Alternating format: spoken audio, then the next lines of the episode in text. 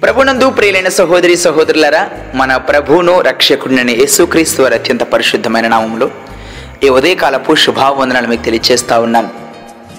అనుదిన వాగ్దానముగా ఈ ఉదయకాలపు ఈ దిన వాగ్దానము యోబు గ్రంథము 11వ అధ్యాయము 14-15 వాక్యాలు ధ్యానించుకుందాం. యోబు గ్రంథము 11వ అధ్యాయము 14-15 వాక్యములు.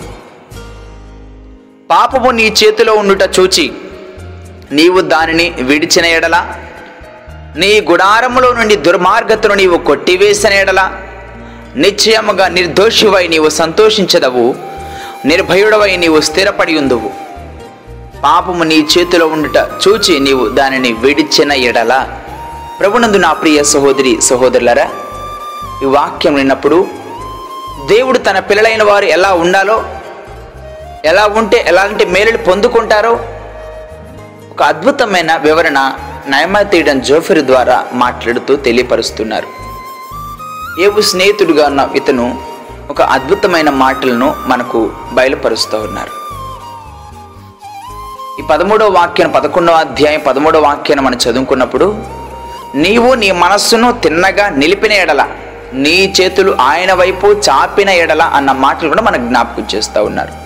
మన మనస్సును తిన్నగా మనం దేవుని వైపు నిలిపినప్పుడు, మన చేతులు ఆయన వైపు చాపి ప్రత్యేకంగా మనం జీవించినప్పుడు, రెండవది చెప్పాలంటే పాపము నీ చేతిలో ఉండుట చూచి నీవు దానిని విడిచిన ఎడల.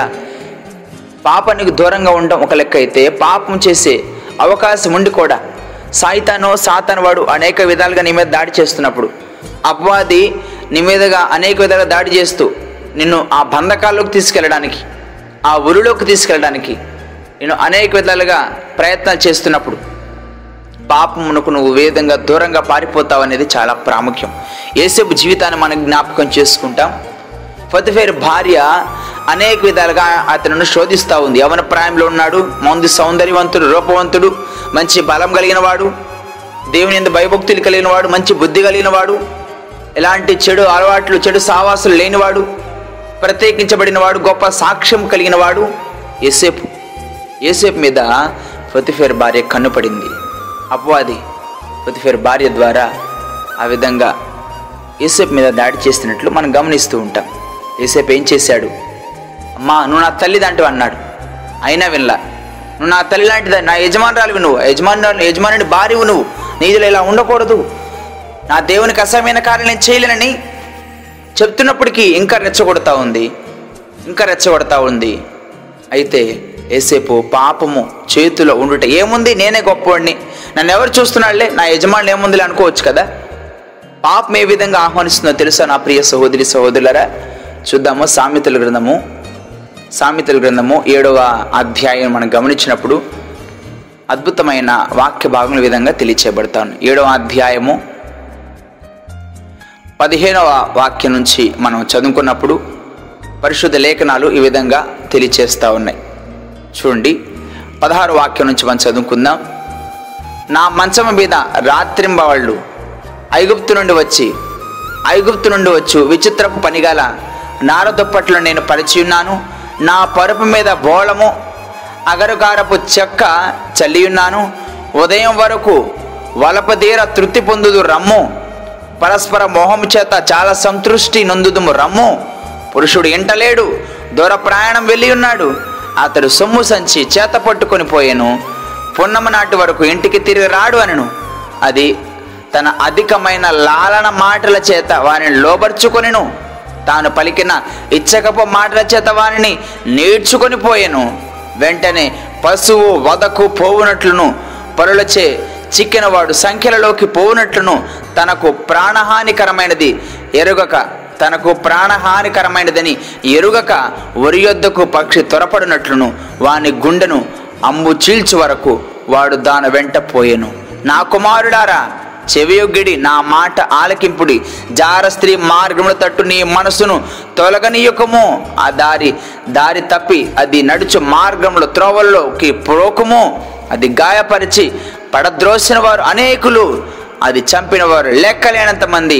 దాని ఇల్లు పాతాళమునకు పో మార్గము, ఆ మార్గము మరణశాలలకు దిగిపోవచ్చున్నది అని మాట్లాడుతున్నారు. నా ప్రియ సహోదరి, నా ప్రియ సహోదరులారా, పురుషుడు ఇంటలేడు, యజమాని ఏంటలేడు, దా వలపదీరా. పాపం చేయడానికి ఇలాంటి అనేక విధాలుగా అపవాది ప్రేరేపిస్తున్నప్పుడు యేసేపు పారిపోయాడండి.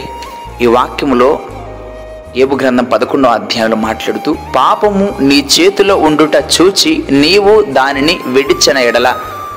అనేక మార్లు మానవుడు ఇది పాపమని తెలుసు, కొన్ని సందర్భాల దేవునికి అసహ్యమైనని తెలుసు, ఆ తప్పు చేస్తే, ఆ పాపం చేస్తే, ఆ పొరపాటు చేస్తే ఎలాంటి పరిణామాలు ఎదుర్కొంటాడో కూడా తెలుసు. తెలిసి ఆ పర్లేదులే ఒక్కసారికి చేసేద్దాం అనుకొని త్వరపడుతూ ఉంటాడు, పరుగులెడుతూ ఉంటాడు, తీరని దుఃఖానికి లోనవుతూ ఉంటాడు. నా ప్రియ సహోదరి, నా ప్రియ సహోదరులారా, పాపాన్ని విడిచిపెట్టగలవా? దేవునికి అసహ్యమైన వాటిని నువ్వు విడిచిపెట్టగలవా?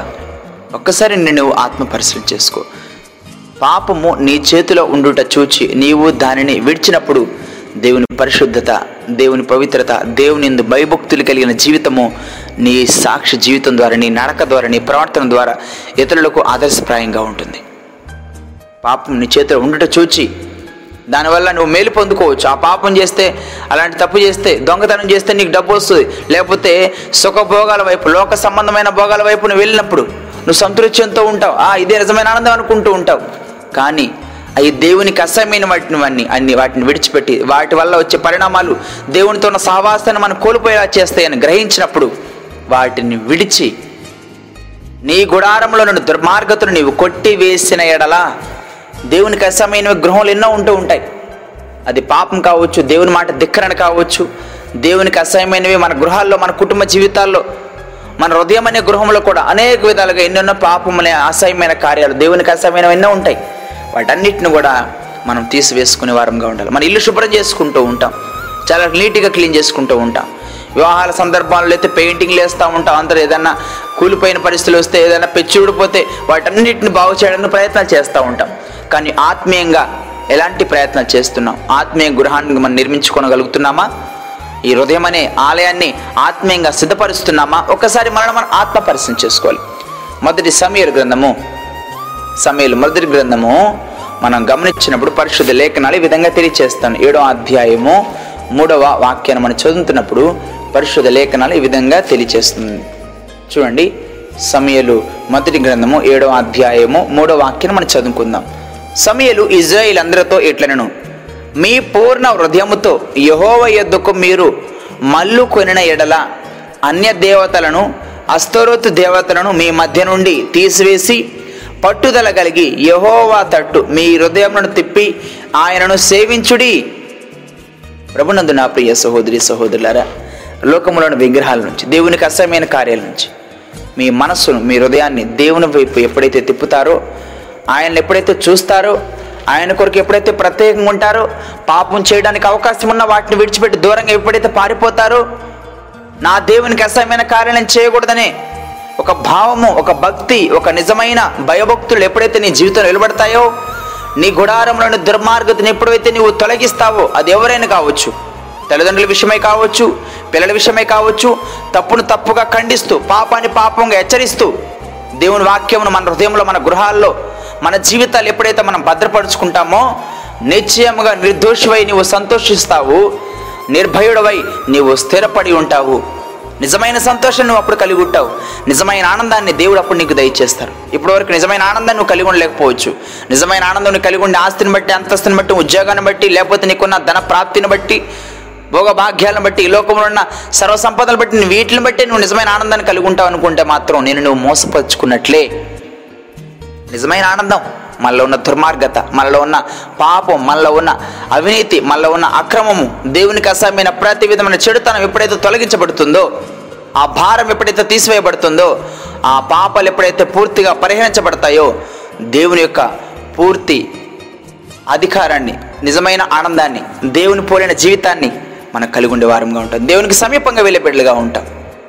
నా ప్రియ సహోదరి, నా ప్రియ సహోదరులారా, ఈ ఉదయకాల సమయంలో దేవుడు మాట్లాడుతున్నారు. అయ్యా, నీ మనస్సును తిన్నగా నా వైపు తిప్పగలవా? నీ చేతులు నా వైపు చాపగలవా?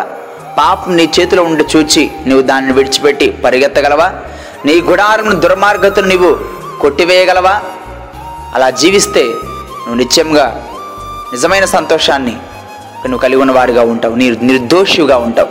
ఆయన ఒకనొక దినమున దేవుడు మాట్లాడేది, well done my dear good and faithful servant, బల నమ్మకమైన మంచి దాసుడా, నా కొరకు పాపాన్ని విడిచిపెట్టావు, పాపాన్ని జయించావు, దేవుని నాకు అసమైన వాటన్నిటిని విడిచిపెట్టావు, నా కొరకు ప్రత్యేకంగా జీవించావు, నువ్వు నిర్దోషిగా వచ్చావు, నిజమైన సంతోషంలో నువ్వు పాలు పంపులు పొందాలని నువ్వు నిర్భయముగా నువ్వు స్థిరపడి అద్భుతమైన దేవుని మాటలు దేవుని బాటలు నడిచేవారుగా ఉంటారు. తర్వాత నీ జీవితం ఎలా ఉంటుందంటే నిశ్చయంగా నీ దుర్దేశాలు నువ్వు మర్చిపోయేవారుగా ఉంటావు.